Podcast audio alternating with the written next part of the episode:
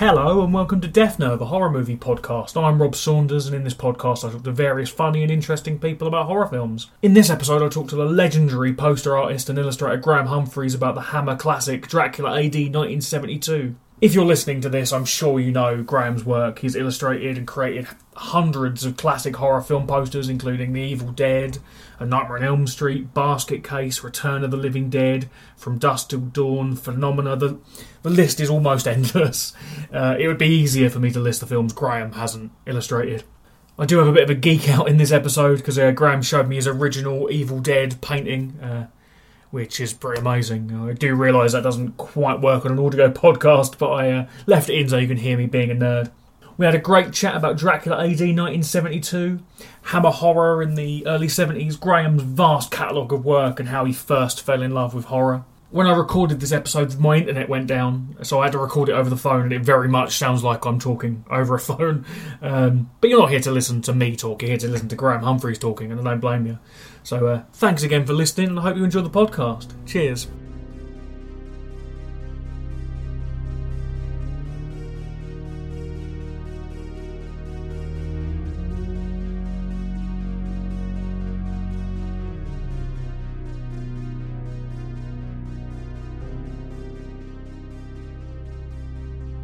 Well, my first question is always, are you a horror film fan? Which may be a silly question to ask you, looking at your walls behind you and, yeah, and what you do for a living. Very silly question. we might have a few clues behind me, but, uh, yeah. but no, I, I, am a yeah. I, have been a horror fan since probably. Um, I was kind of even aware of horror films. I suppose I would have been about uh, eight or nine, probably, when I had. Um, uh, I had a friend I used to go and visit in a local village, and um, her father was a big horror fan. Um, I, I, I don't know how kind of obvious it kind of was at the time, but it's just it, basically he had a really good collection of books and records, and among his books were um, some of the horror classics, which on, upon which Universal based their first films, and he had um, this fantastic book which had uh, it was some of the stories, um, like Phantom of the Opera, on which some of the um, uh, uh, films were based, and and sort of you know sections of, of some of those books. But it had, most importantly, a, a really good photographic um, section, which was you know stills from all those early Universal films. So that was really my first introduction to to horror films as such, and um, so my interest kind of grew from that, and um, I, I, think by, by, by about the age of 11, 10, 11, I was actually buying some of those great classic books. Like, you know, I mean, I, I struggled with them, of course, because they're quite verbose, you know, but I went through Dracula and Frankenstein and, uh, you know, uh, Hunchback of Notre Dame, um, you know, Dr. Jekyll and Mr. Hyde, all those kind of classic um, books, which, you know, were really inspiring. And it kind of just, you know, pulled me right into the whole horror film uh, genre. And, you know, there's still those classics that I really, really love uh, but particularly the reimaginings that um, Hammer did of the of the Universal films, and uh, I think you know obviously that the magic of Hammer was that it was you know full color, um, and you know they kind of uh, in the same way Universe the Universal originals um, drew on some sort of aspects uh, uh of. Uh, sort of you know political context, I guess. I think you know the First World War particularly had uh, a profound impact on some of the subliminal messages in there, and certainly, you know, the the, the, the filmmakers themselves and uh, a lot of the talent were, were from Europe, uh, having you know uh, obviously escaped the First World War. So that kind of was kind of it, it, always in the background. And then I think by the time Hammer films um, were doing their their reworkings, uh, you know, there are other contexts they could draw on, uh, which were you know cultural um, things of the time so I, I, love all that kind of um, subliminal stuff that you see in films, and it's always fascinated me how you know there's this other kind of world within the films themselves. They're almost like the top layer, and then what's beneath it is you know quite often far more horrific and more interesting in yeah. ways. Yeah. However, you know the entertainment factor is obviously you know hugely important, and uh, all the visuals and everything, and um, but yeah, Hammer we're you know we're really where I kind of really uh, you know ramped up my interest in horror. And um, you know probably also the, the earliest film posters i had a real recognition for were the hammer posters i used to see outside the local cinema. So, um, and that's really probably what started off my interest in, um, you know, illustration work and, and, bringing me to where I am now as somebody who uh, is now you know, producing horror film posters. And, um, and in fact, you know, uh, doing covers for some of the those classic Hammer films as well. Um, uh, so I, have got a couple which are being released in September, so I can't actually say the titles or anything yet or talk about them. But um, but they're, they're coming up anyway, though. But they're two two of my favourites um, as well. So uh, um, so yes, I'm sort of spoiled rotten in that respect. And of course, yeah. actually, I do remember when I was, um, and this would have been, I guess, when I was 12 years old, 1972. Um, this amazing LP appeared in the shops, and um, I wasn't allowed to buy it because my parents kind of thought it would it would kind of corrupt. It's always the thing, isn't it? Yeah. yeah. well, if you're not allowed something, you want it even more, don't you? When you're a kid, I think that's one of the appeals of horror in general, isn't it? You're something that's forbidden.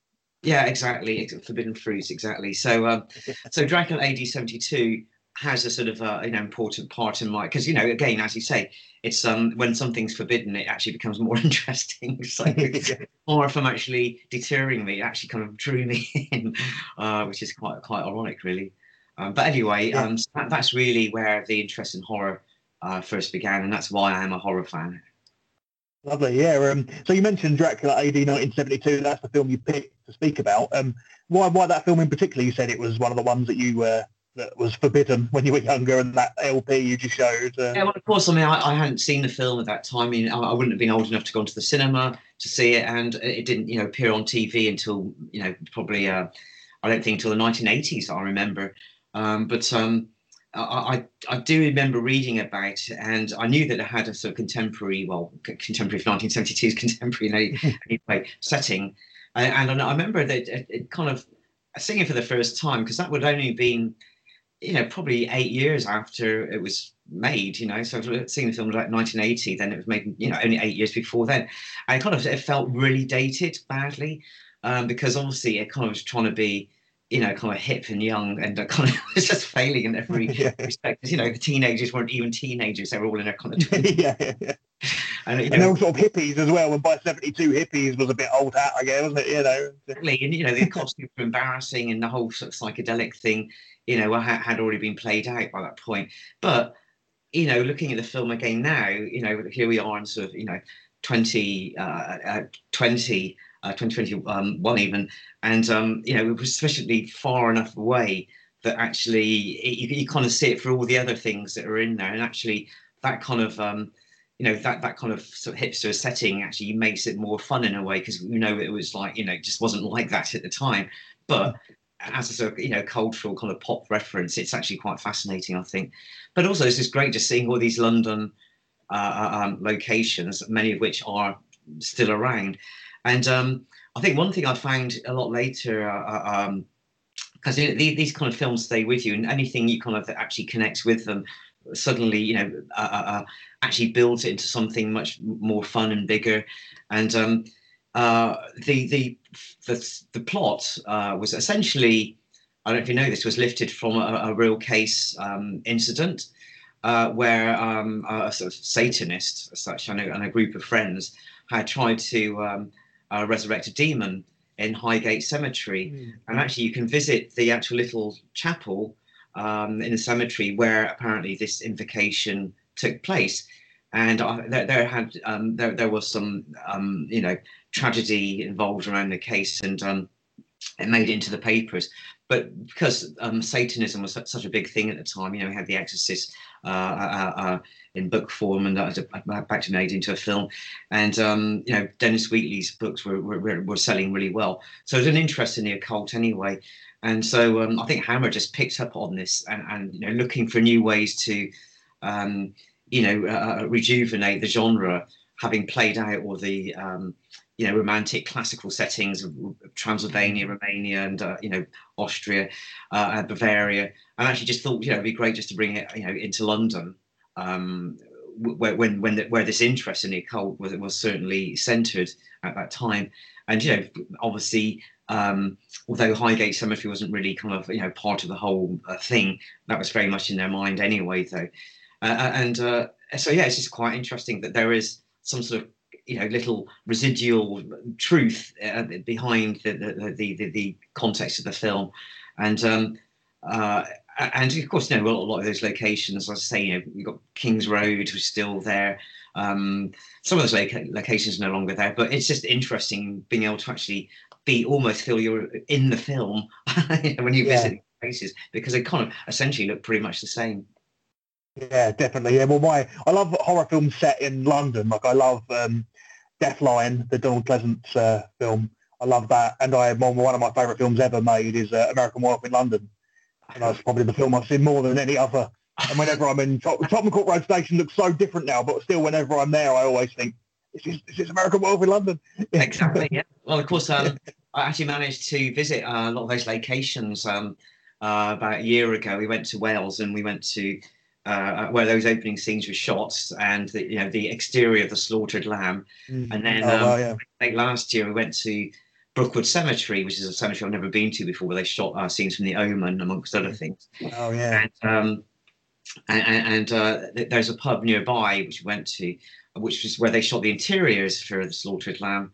Uh, so a friend of mine, we were on, on this tour in Wales, uh, he, he, made sure he was wearing the same clothes when we went to Brookwood, so that he could he, he did he did the pretend yeah. walking into the slaughtered lamb in Wales, and, then, and pretended to be walking into the pub. yeah. yeah, sounds good. yeah, but um, but yeah, the, the, the uh, London locations. Are, I mean, London, you know, London's such a rich city and architecturally anyway that has fantastic history. So you can, you know, you can sort of um, pretty much film anything here with a sort of you know relevant uh, period in history or locate, you know a, a, a location. Deathline is great, of course, as well because it is a classic London Underground um, mm. film. And actually, it was quite uh, funny. Um, last year during the lockdown, I, I, took the chance just to do some things in the flat, just you know stuff I've been waiting to do for ages, and had a few lucky jobs which kind of pulled in a little bit of money. And one of the things I, I always wanted to do is put a wooden floor down in the kitchen. And uh, I had this guy came round to to measure up, and um, he saw some of the posters on the wall. So I see like horror films and you know being rather obvious. And uh, actually, quite funny. My my dad um, was involved in a horror film. He he uh, wrote a screenplay, and he said you may not have heard of it, but it's called Deathline. And I went, of course I've heard of it. and uh, wow. so yeah, quite funny to have that weird little um, connection. Yeah. That's awesome. I would just want to speak about Deathline. I'd be interrupting them. Uh, without my job, just wanting to speak about Donald Pleasence. Yeah, yeah, exactly. yeah. Talking about degrees of separation. Yeah, quite amazing. Yeah. So um, you were saying you you're particularly into Hammer films. What is it about Hammer in general that you think uh, that's really captured you when you were younger? Um, well, uh, firstly, it's the the look of them. Um, you know, they they they look beautiful. Um, they have a really good, you know, regular roster of um, designers, uh, costume designers. Um, and the lighting, of course, is fantastic because I, I, think one of the reasons I think the early hammers especially look great is because you have technicians who probably had been lighting for black and white for, for many, many years. And um, so they understood, you know, how, how, how, things have to look quite sculptural um, because obviously it's a much flatter uh, uh, look when you have black and white. And, and just trying to light things so you get dimension and depth and dynamism. They brought all those lighting skills with them. So when you add in the color as well, you get this you know incredible look, which is just you know this kind of old school lighting, if you like, with new school um, color. Uh, and, and, and, color stock. So you kind of got this kind of really uh, a, uh, uh, a, great kind of look to them already, and you know which is appropriate given that you know that they're harking back to the source material that Universal provided. So they're kind of remaking Universal Universal horror films, but with you know lurid bright colors. And um, I think it was also that you know you could sense that um, they were really kind of trying to push the envelope, really taking it away from the you know rather kind of um, uh, uh, uh, um, theatrical um, way that the Universal films you know appeared, were very kind of staged in many ways, and you know kind of very much like like stage plays almost. You kind of felt sometimes. And uh, they're also looking at ways to um, spice things up, and so really you can sort of chart, you know, um, uh, how, Britain changed uh, from that that you know the earliest you know Frankenstein, Curse of Frankenstein up to you know Dracula AD seventy two, how you know sort of um, um, uh, uh, uh, uh sort of sexuality you know kind of played a big part.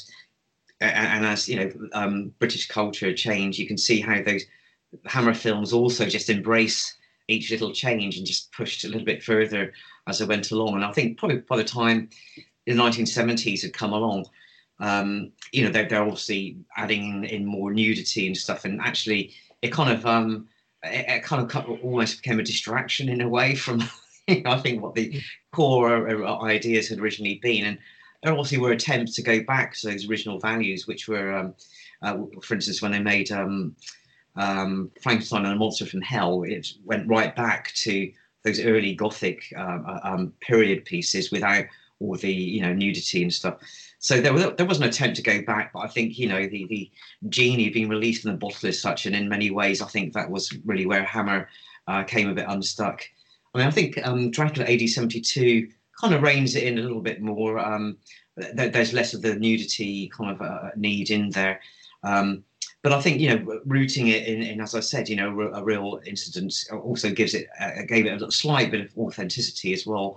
And you know, kind of Peter Cushing has never looked so good, I don't think, and even Christopher Lee, although they were you know getting older by this point, especially Peter Cushing, it was that kind of um, you know that kind of uh, uh, uh, look of lives, you know, that have been lived to the, you know, uh, uh, uh, and all the experience that life gives you just etched into their faces. And that, that kind of gave it some real gravitas, I thought. Um, but uh, yeah, as far as Hammer are concerned, you know, I, I, still, you know, I can never tire of watching any of the films because I think there's so many layers to them, and and again, you know, the artistry is phenomenal. And of course, um, the other thing um, Dracula AD 72 has is a great soundtrack. I mean, that opening credit sequence is, is is fantastic. You know, it's kind of a little bit jazzy, trying to be a bit mm. modern, and um, and it, you know, kind of. I, I love the opening sequence where um, you know, the wagon wheel death is fantastic, of course, though.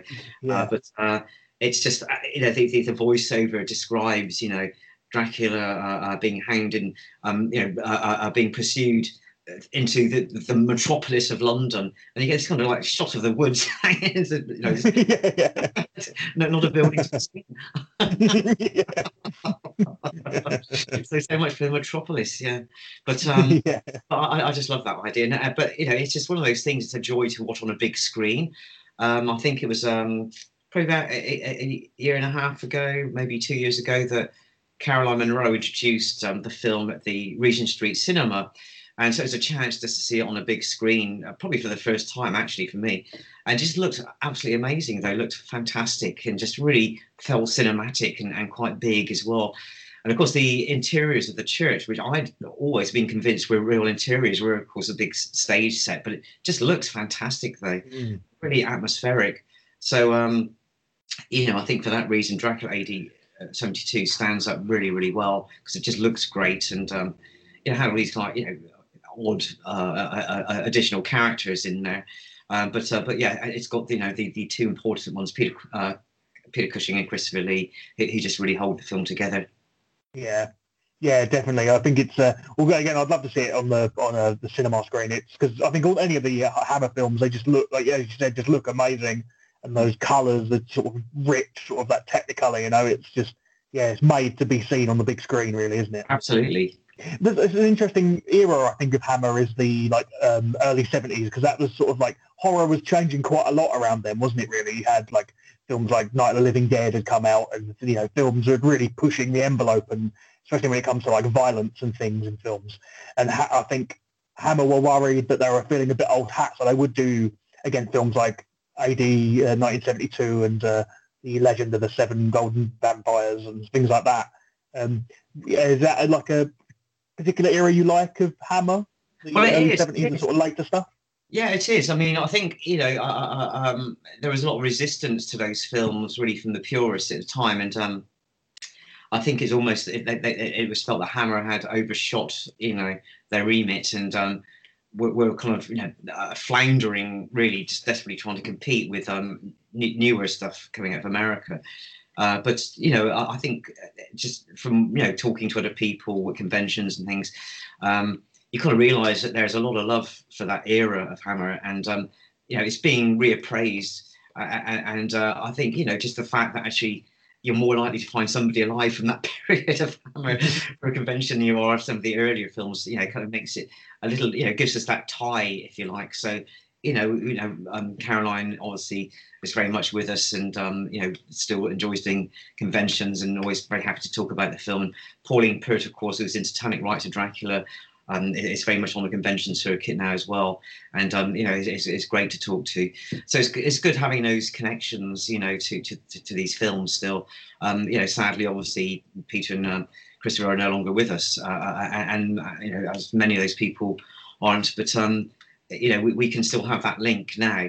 And uh, uh, I think because, as I say, it, it's sufficiently long enough ago now that um, you know it, it's it's kind of you know we're talking about 50 years um, that actually it's it's it's now an artifact of its time in a way, so a time capsule, and um, it's it's you know we're not embarrassed by the 70s anymore. we're, we're, we're sort of fascinated by them, and it's it's interesting thinking that um, you know when Hammer films were being made. You know, all those Universal films seem like such a long time ago, but actually we're looking at a similar period now. If you think about the 1930s and the 1970s, you know, we're talking about this 50-year period, uh, or whatever. So, um, you know, it's it's it's kind of interesting how we can look back at Hammer in the same way that um, you know uh, uh, uh we look back at Universal um, horror at the time as well. So it's just you know it's just quite fascinating, really, seeing how that works. Yeah, and there's something about those characters, you know, especially Dracula and vampires and things that films have always gone back. There's always there'll always be different takes on that sort of legend all, all throughout films, really, and there's sure there's going to be more to come as well.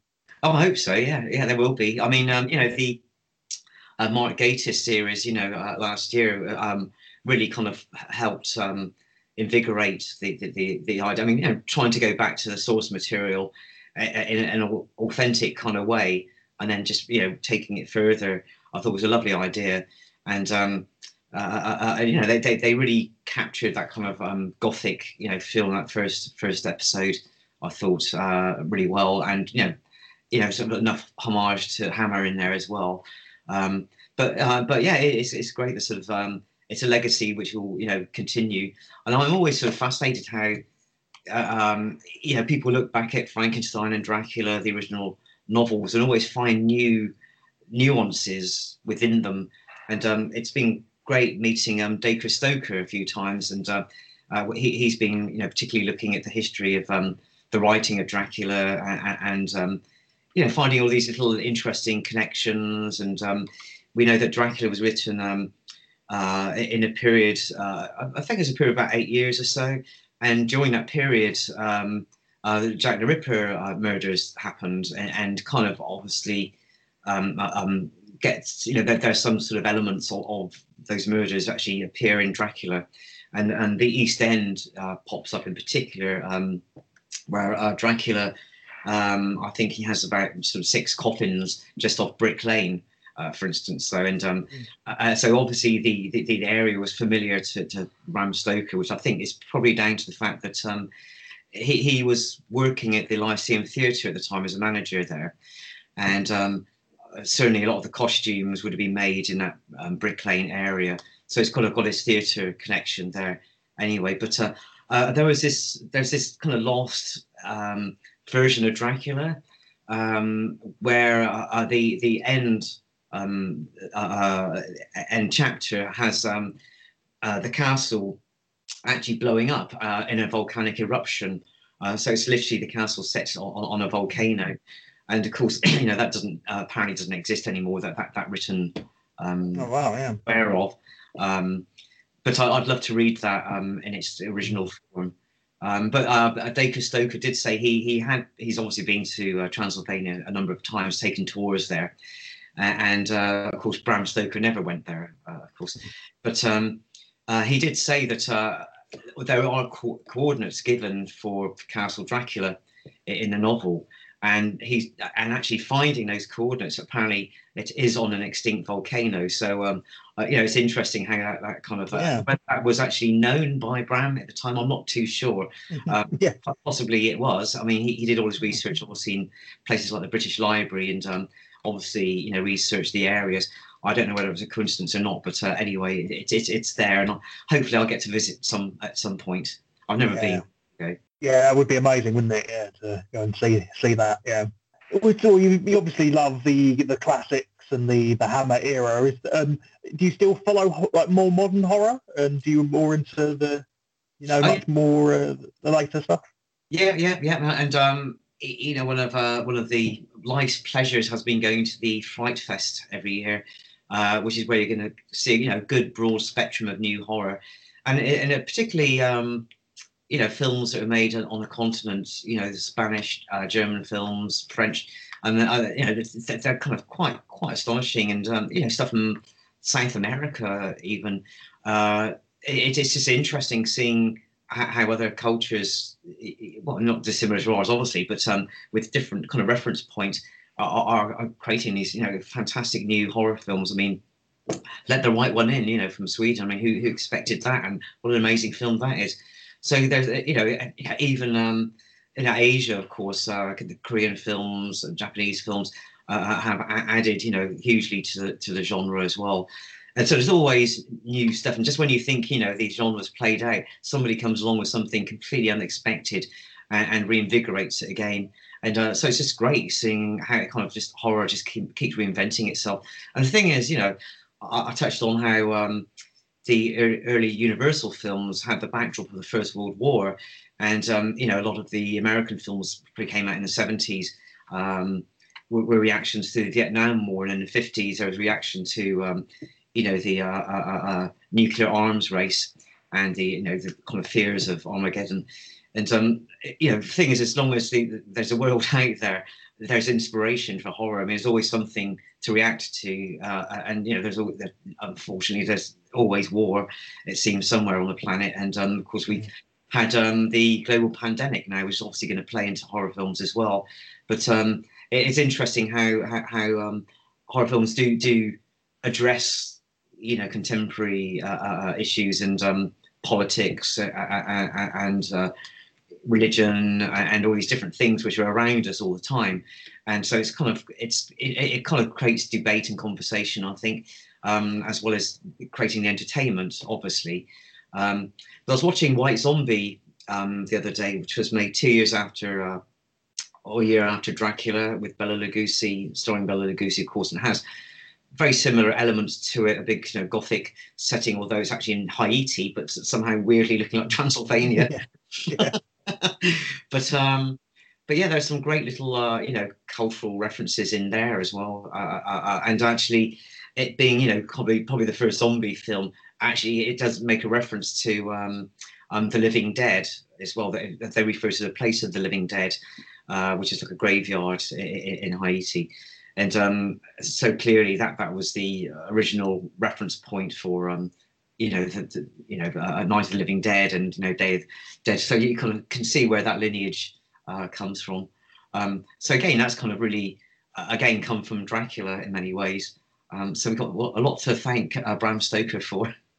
yeah, very much so. Yeah, definitely. zombies and stuff is, I think, is a really interesting one because um, I mean, I when I was younger, I was such a huge fan of the George Romero stuff in particular and the sort of Italian Lucio Fulci type stuff. Um, but then you have things like now with The Walking Dead, and it's everywhere. Zombies is like a it's sort of just part of pop culture now, isn't it? You know, whereas I remember when I was watching, you know, zombie flesh eaters and stuff, it was like almost it was like a bit too terrifying. It was too much. It was like this is an underground sort of sleazy thing. But now, when I, I used to work with children and they used to play zombies, they would chase each other around playing being zombies. You know, it's just just part of the uh, the zeitgeist still, isn't it? Really. Yeah, I thought um, Zombie Flesh Eaters is great. It, uh, uh, you know, one of the things it does uh, do, of course, is is uh, also it does throw in its little bit of um, history as well. You know, where you have the uh, uh, basically Spanish conquistadors um, who, who yeah, are, are the, the, the, zombies, I guess, on the island, and um, you know, the Tombs of the Blind Dead, you have the Knight uh, Knight Templars, um, and so you know it kind of explores all these little uh, weird religious origins, uh, uh and, and I, I, kind of love all of that. Just looking for those little um, incidental details, which kind of make it so much richer and you know give it some sort of historical context. Um, yeah. yeah, zombie things quite amazing, really, how that kind of um, has just grown. Because I think even in the 70s, it didn't seem that huge. I mean, obviously there were the films that, that were being made uh, that actually you know, kind of, um, you know, considered great, you know, great classics. But um, uh, I think it's only in the last sort of 15 years it kind of really has taken hold as a, sort of, you know, as a, a thing. And actually, uh, um, tragic, uh, tragically, um, I was reading this morning about um, the 13 year old boy who was shot dead by a policeman in, in America. Mm. Um, and um, his mother was just talking about the boy, you know, you know what a lively, lovely little kid he was, and and just weirdly, she said, and also he just loved zombies, and apparently he said he, one of his things was he always had a, a bag packed for the zombie apocalypse, which was such a yeah. odd yeah. little detail to have in there. It was yeah. terrible tragedy, but this, you know, this cultural reference is kind of just ever present. It seems so. Um, so yeah, the zombie yeah. thing still quite quite a powerful force.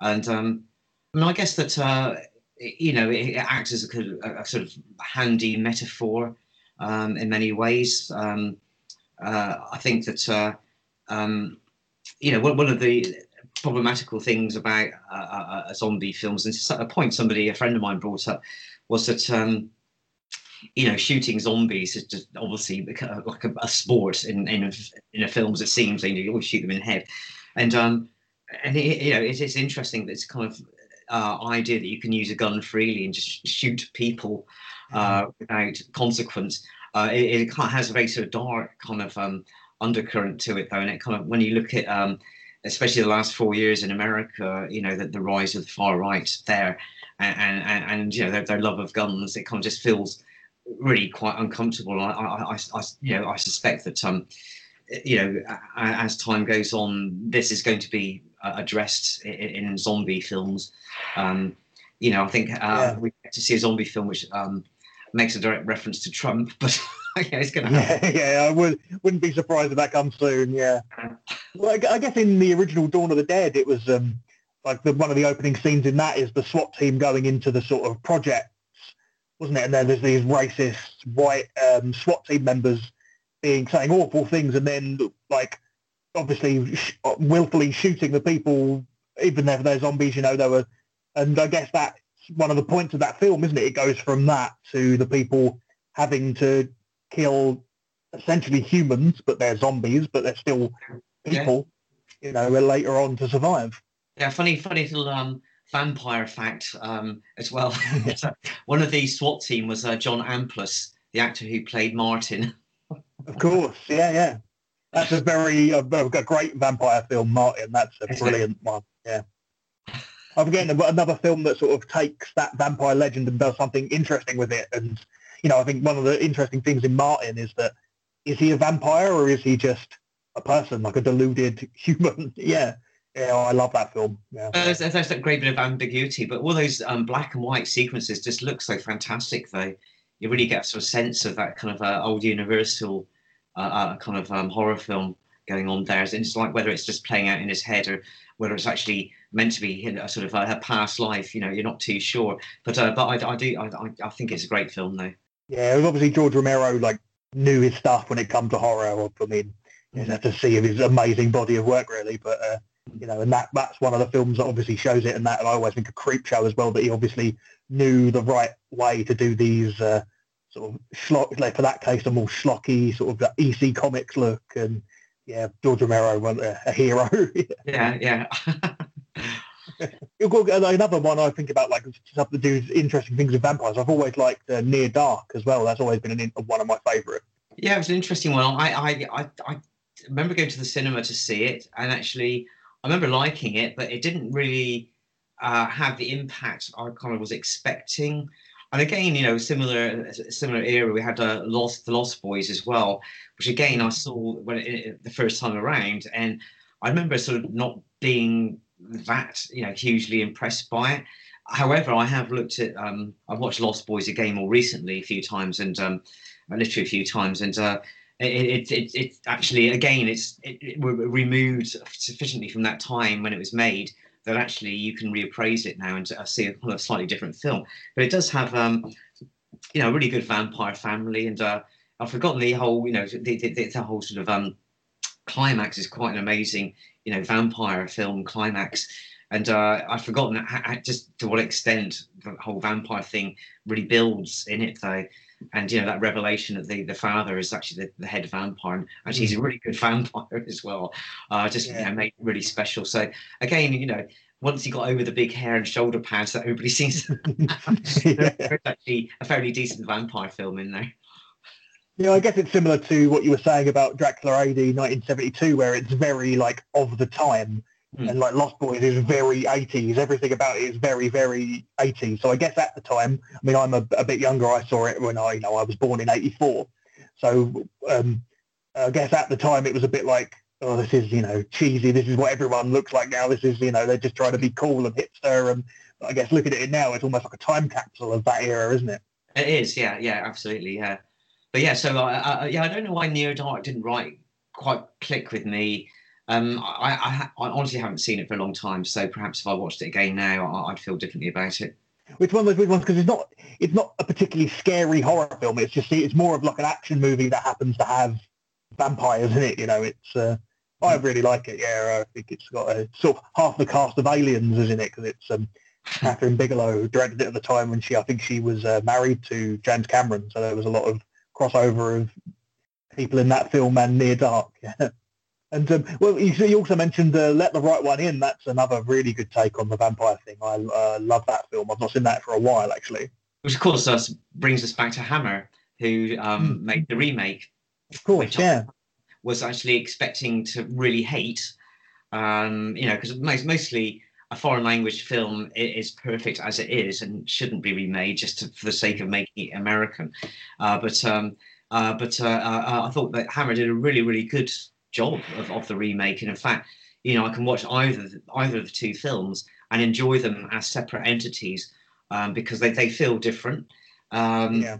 Uh, and, and, you know the acting is absolutely brilliant and the casting is really good in both films and they both have their own kind of universe if you like um, that they exist in so i can watch either of them and just see them as two completely different films uh, which i think you know is, is, is all credit to to the makers of the remake to actually you know take something remake it but actually make it uh, a new film uh, where, where, you don't actually feel this is just you know a, a, a retread of something that's already there yeah.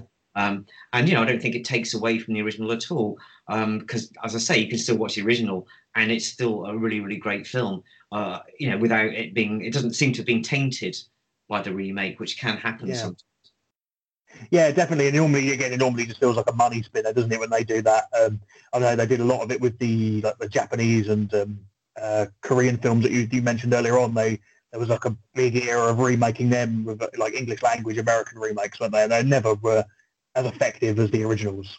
Well, I think the, the, the other issue is that the, uh, those original films were in a sort of very, um, um, you know, for, for us in the West, I guess, a, a very sort of foreign um, uh, unfamiliar setting. So you're already on on on a sort of in, in sort of unknown territory. Uh, where culturally things are different as well, and everything everything is just you know it's like a parallel universe in a way, and that kind of gives them, I think, um, an extra punch uh, because it, it seems more alarming to us because we're not comfortable with the surroundings because we're unfamiliar with everything, and and I think as soon as you uh, you know Americanize something, it, it's mm. it's too familiar. Suddenly, you know, think, well, I don't, I don't understand what, what, why am I not? I'm not, I'm not finding it disturbing anymore. Yeah. Suddenly, it's too cozy and too familiar, and um, yeah, of course, they're not going to work for that reason. Yeah, and I guess a lot of them were so like steeped in their sort of their own folk tales and folklore and things. When you move that to America, then it sort of just seems out of place, doesn't it? Really? Yeah, and of course, the other um, there's another interesting uh, a horror um, industry that happened, uh, which was in India. Um, I mean, India does churn out horror films, uh, but they they just for a little while they actually had um, a, a, company that was set up uh, uh basically to emulate Hammer, um, two two brothers, and uh, they kind of churned out a series of films. And so they're trying to take the lead from, you know, the, the, some of the themes from Hammer, but then making them very Indian. So uh, there's a there's a uh, um, it's it's not that good. It's a Dracula film, and um, and so they've got the, the basic Dracula character, but of course he's Indian, and uh, they, there's any excuse to have a song and dance. yeah. It just looks so bizarre. It's like you know, mm. it's like almost like turning it into a musical, really. But uh, um, but yeah, there, there's a there is a great tradition of horror in India as well. It's just that we don't really get to see it. Um, but I mean, they, they kind of uh, uh, the industry there has specialized in in remakes of you know and actually you know complete rip-offs of uh, yeah. films um, but you know obviously tailored for the uh, indian audience um, which uh, you know I, I, do remember going to see um, uh, a film um, actually in ladakh which is uh, the sort of northern part of india which is on the sort of tibetan border and uh, i went with a friend who's another big horror fan we went to we were determined to go to a cinema in this kind of far flung region, uh, just to get the full kind of experience of, you know, kind of a, I guess, our cinema would have been here in many ways, because um, they're still using, um, you know, carbon rod projectors. You know, the light sources, these two carbon mm. rods. I don't, yeah, yeah. don't exist here anymore, but um, it was fascinating to to sit in his audience, a packed cinema. Uh, it was um, an Indian film called Om Shanti Om, which is completely bonkers um, you know, um, song and dance routines everywhere, of course, and then sort of this weird kind of horror undertone as well, which had elements of the Phantom of the Opera randomly in there. I mean, very, very odd. Um, it's all over the place, but you know, just absolutely fantastic entertainment, of course, and of course the audience were just loving it. And you know, there were there were monks, um, um, uh, farmers, you know, all sorts of people in the audience. Yeah. And we were um, we we were shown to the um, circle upstairs, and the guy who was actually also the projectionist, as well as the man taking the tickets and actually being the usher as well, just one person, uh, wow. showed us upstairs uh, because he said, um, if you're upstairs, people can't spit on you. Um, very he yeah. so, you know, 1970s punk rock concert. What's going on here? But, uh, but what, what, was funny was that every now and again the picture would get fainter and darker and darker as obviously the rods were burning out. And mm. you know, people just holler, whistle, shout, scream, and you know, the guy would come back from this uh, you know booth down outside up to the projection room where he'd have to you know wind the rods back together again so they could carry on burning brightly again. And this would happen about um, every kind of 20 minutes or so. just really, really. wow, yeah, that sounds amazing. Yeah, I don't think I've ever seen any Indian horror films, but I know, like, obviously they're known for churning out lots and lots of films. And I'd imagine there's some great ones out there. Yeah, yeah. I, have um, I'd always wanted to go to the uh, uh, um, cinema in Southall, the Himalayan, as it's called, though. So it kind of just looks fantastic, anyway, as a cinema, and um, you know, just promises so much. And of course, they, I think things. I think um, I'm trying to think which cinema it was now. Maybe it was the um, Curzon, perhaps in the West End. Uh, they used to set aside uh, a Sunday morning uh, specifically to do uh, to show Indian films, mm. which was um, you know a great thing to do. Things there are so many Indian films. It's such a huge industry. We just don't really get to enjoy it really because it's you know considered it's culturally different and you know we're so sort of enamored of America and it's it's culture that um you know people are kind of missing out I think on, on this kind of really um, amazing kind of entertainment factory um, there's a. Uh, I went to um, the theatre to see. Uh, uh, what was it called? Um, it called Bombay Dreams or something like that? Maybe. I'm not uh, sure. No. It, it, was a, a, a, musical production, basically about uh, about Bollywood, and um, and about you know the whole industry, and essentially being you know a, a, big song and dance routine in the same kind of way. Um, but it was fascinating stuff, just really, really colourful, and just really made you want to just watch loads of fun Bollywood films. yeah. Yeah, it sounds great. Yeah, I bet again. I bet see well, any seeing any film, I think especially horror films with a packed, energetic audience. There's nothing else like it. It's one of the things I miss most with the pandemic is just going to see films on a big screen with like a group of mates, sort of having a lot of fun. You know, so miss. I can't wait to do that. Watch a watch a scary film with a load of loved ones shouting and screaming so yeah, I guess I don't know whether the Fright Fest is going to happen this year. I mean, it all being mm, all yeah. A bit too soon because I think they would still have to do um, some sort of um, social distancing. and Whether yeah. cinema would want to, you know, risk losing out on on uh, revenue. I don't know. Um, I, I, think that's still in the air at the moment. But uh, I know the Dark Fest is is hoping to go ahead in November uh, at the Genesis Cinema in the East End. Um, Ripper territory, of course. yeah. yeah. Uh, um, so uh, uh, hopefully that that will happen, um, and, and, that will. Yeah, fingers crossed. Yes, exactly. Um, and I think Sheffield HorrorCon is hoping uh, to happen this year in September. Uh, obviously, it's kind of early at the moment. Mm. We, we don't know if that can happen or not. And um, I guess part of the question will be, you know, uh, how, uh, how, you know will, will, guests want to come, you know, yeah. From America? And I guess if they're coming internationally as well, yeah, what the problems will be there, yeah. Exactly. And then also, you know, given that um, part of the appeal for those conventions is you know, getting up close and per, you know personal to uh, the guests, you know, getting stuff signed and having pictures taken with them. You know, whether social distancing would mean that can't really happen, I don't know. So um, it remains to be seen anyway. Though, fingers crossed though, because I mean, I think we're all yeah, missing. Well, all missing. Yeah, definitely. I mean, it, seems next year might be the year where things start coming back properly.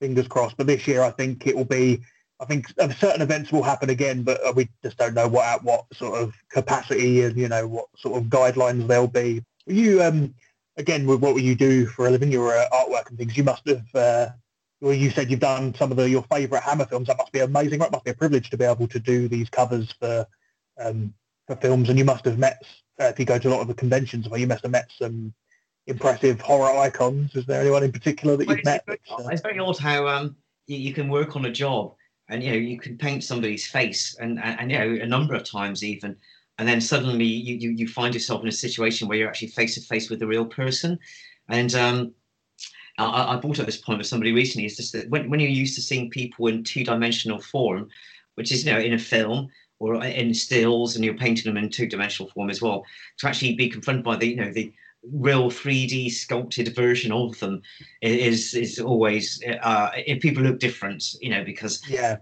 aware of this kind of physicality, which is just not there in two dimensions at all, and um, uh, and of course the other thing is, you know, we're, we're talking about actors generally who who are not the characters they're playing. Um, mm-hmm. so you know, the first thing you get over is the fact this is not, you know, if you're meeting Jeffrey Combs, it's not Reanimator, you know. yeah, uh, probably a good thing.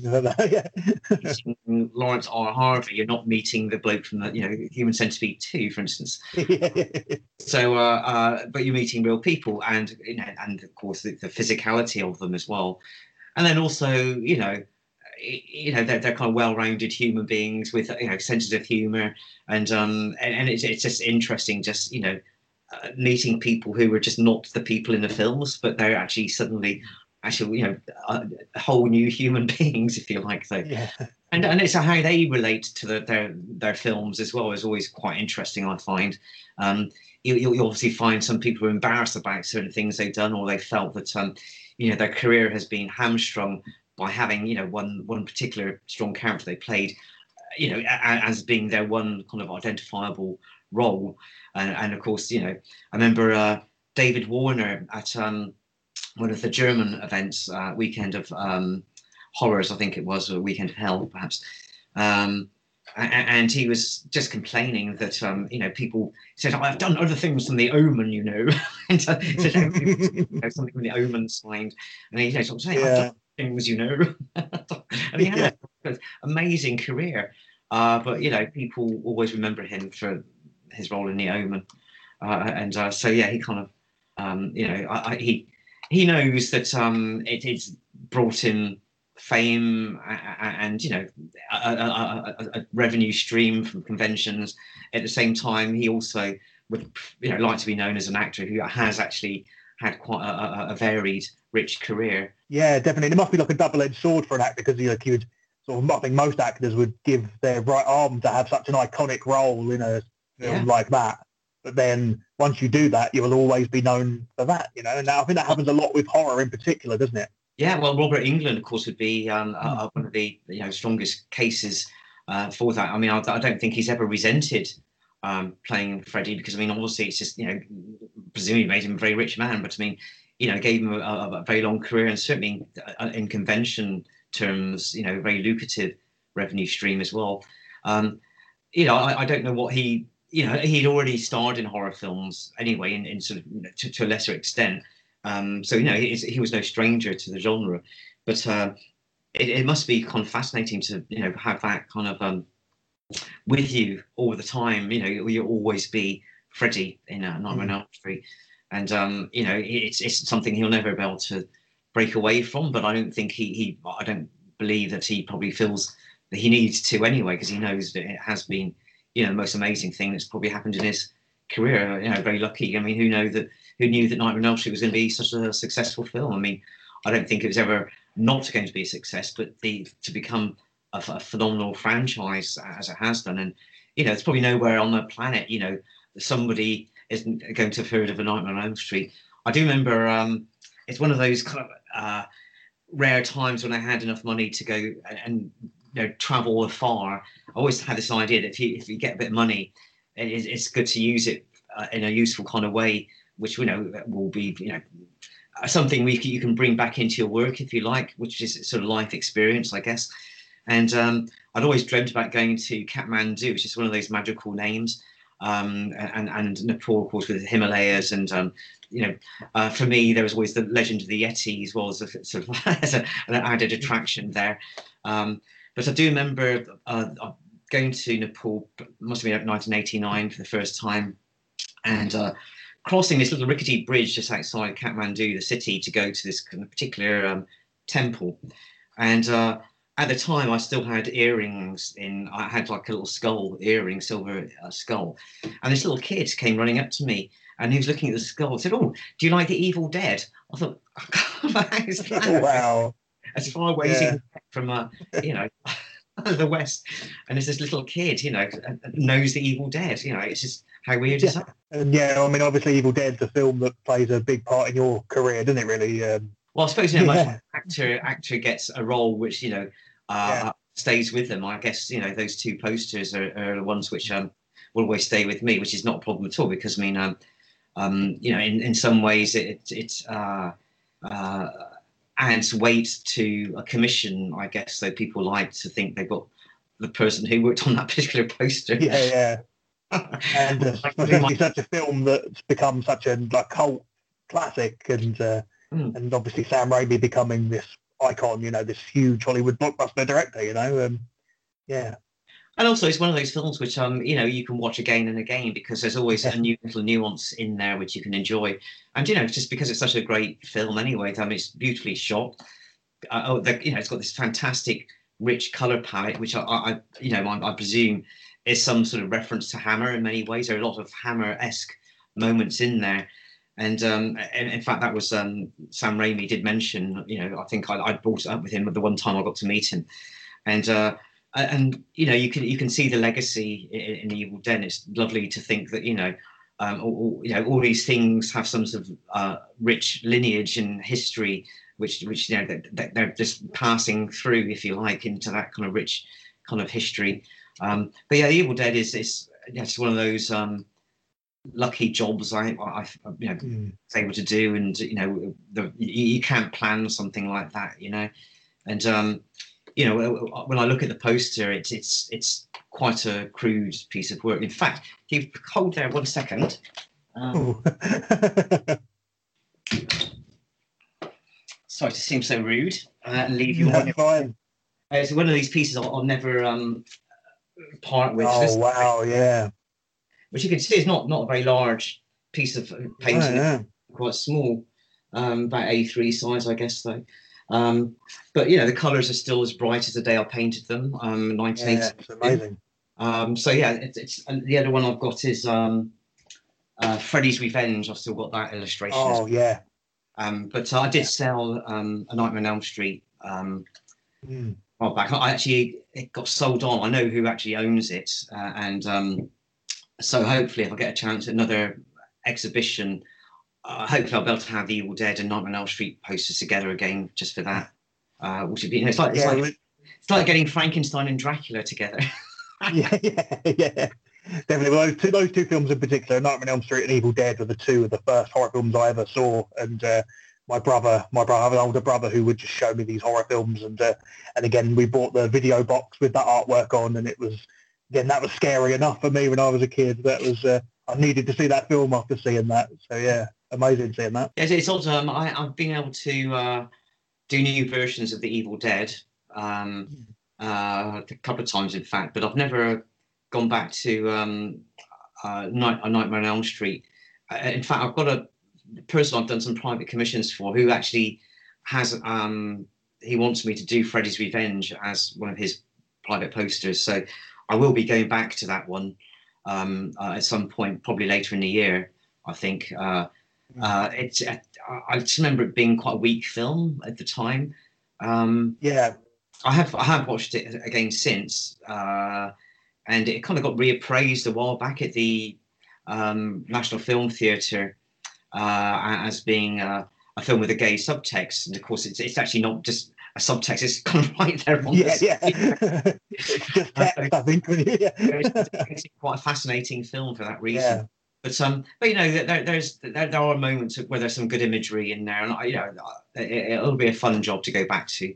Um, although you know, I still have a fondness for that original poster um, that I did, and it's still you know one of the pieces I'm most proud of. Uh, I think, um, and you know, just the fact that it had that impact for a lot of people as well, you know, is very sort of gratifying um, to think as well. Yeah, well, when I, you know, when I was a kid, you, you when you I wasn't allowed to rent these videos, but all the video I could see the cases and the posters in the video shops and the cinemas, and that's sort of how I engaged with horror films as a kid before I could see the films was, hmm. and I think the uh, Freddy's Revenge was definitely one of them. I always remember the school bus on it, and yeah, I remember the, the local video shop, you know, desperately wanted to see these films, but there was no chance in hell they would let me rent a no. Evil Dead or whatever, you know. I had to be sneaky and my older brother had to uh, show me when I wasn't supposed to, yeah.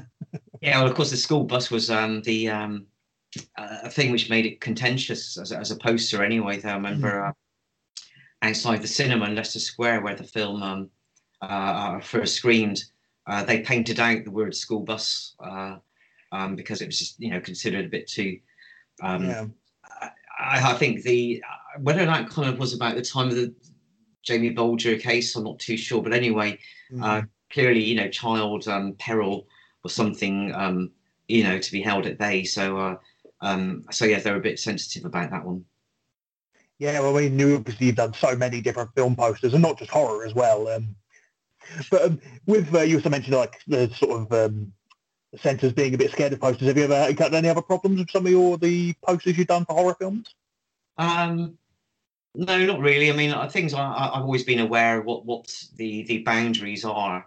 Um, you know, if, if, if, everything I do uh, essentially goes to print and has is going to be have some some public display, so you have to be aware of that. Um, you know, that some things are appropriate, some things are not, um, uh, and um, especially perhaps back in the day, you know, when I was working with Palace Pictures, the era of the Evil Dead and Nightmare on Elm Street, you know, all, all those posters were going to be, you know, one of one of their biggest advertising expenses was um, for the London Underground, where the you know posters would be on the tubes, and um, you know the, the, the Underground were very very particular about what what was considered acceptable or not. So you always had to be aware that certain things you couldn't show, um, and you know it would be pointless trying to you know take things too far because um, you knew that. Uh, um, I mean, I, I, think the most ridiculous thing I ever experienced with the London Underground uh, situation was um, it wasn't actually a painting. It was just literally a still from a film, and it was uh, Peter Jackson's Brain Dead. And um, the image was uh, of the guy with the, um, I guess it's like a garden strimmer or something, uh, and it's, it's, he's just covered in blood. This thing's dripping with blood. There's blood everywhere. and um, it was submitted to London Transport for approval, and they wouldn't. Um, they would. They said it's not going anywhere on the underground. Mm. And uh, the thing is, it's like right at the point where the film had to be released, and they needed to print the poster. Mm. There's no time to do a new poster. So the solution was to to um, not use the red ink on the on a full color process. So literally, it was it became a green a green poster, and yeah. uh, that made it acceptable for London Underground. the image oh, was man. so strange, yeah. very weird, yeah. Um, awesome. Well, thank you very much for that. That was a lovely, really great chat. Um, yeah, I, yeah, I enjoyed that.